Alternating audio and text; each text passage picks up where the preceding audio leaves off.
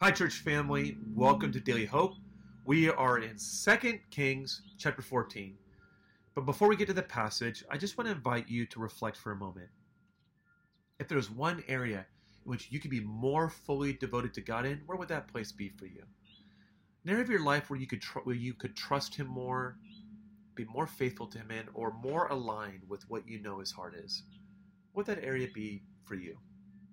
Hit the pause button on this video and just pray and invite the Holy Spirit to search your heart and ask the Lord to show you where He wants more of your heart. We're going to pick up in verse 1. Amaziah, son of Joash, king of Judah, became, began to reign. He was 25 years old when he became king, and he reigned in Jerusalem 29 years. It says in verse 3 that he did what was right in the eyes of the Lord, but not as his father David had done. In everything, he followed the example of his father Joash.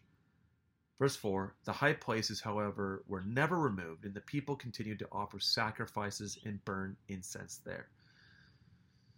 Amaziah, it says in verse 3, did what was right in the eyes of the Lord, but there was an area of his life that he was holding back from God. He was not fully devoted to God, and because he wasn't, he was unable to bring conviction and leadership to his whole nation. And so the whole nation suffered as a result.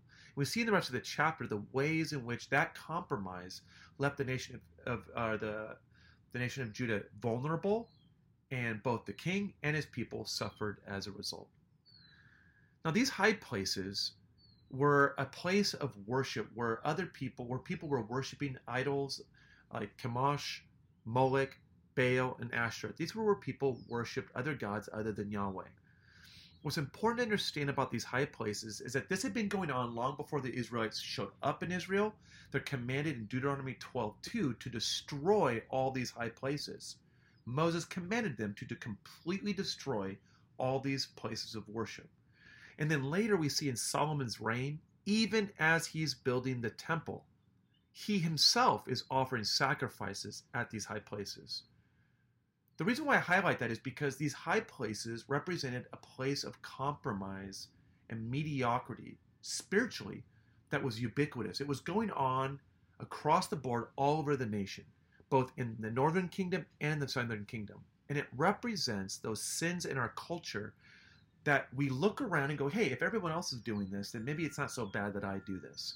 There are ways in which the culture around us is compromising and failing to be obedient to God.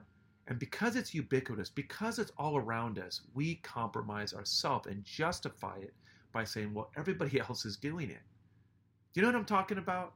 It's those things that we feel like, well, gosh, I don't want to be a, a religious fanatic. I, you know, I don't want to be crazy. You know, hey, nobody else takes a Sabbath, or hey, everybody else is constantly on their iPhones and constantly on social media, or hey, everybody else around me is drinking, or hey, everybody else is constantly working around the clock and neglecting their family. So maybe I need to as well.